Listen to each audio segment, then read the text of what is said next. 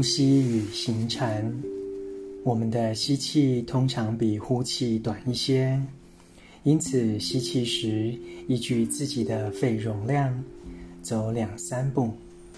如果吸气时你的肺要你走2步，那就只走2步。如果你觉得可以走3步，就给自己3步。呼气时同样听从自己的肺，让它决定该跨出几步。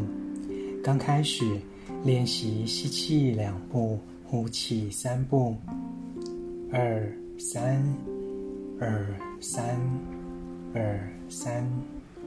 过一阵子可以拉长到3、4或3、5。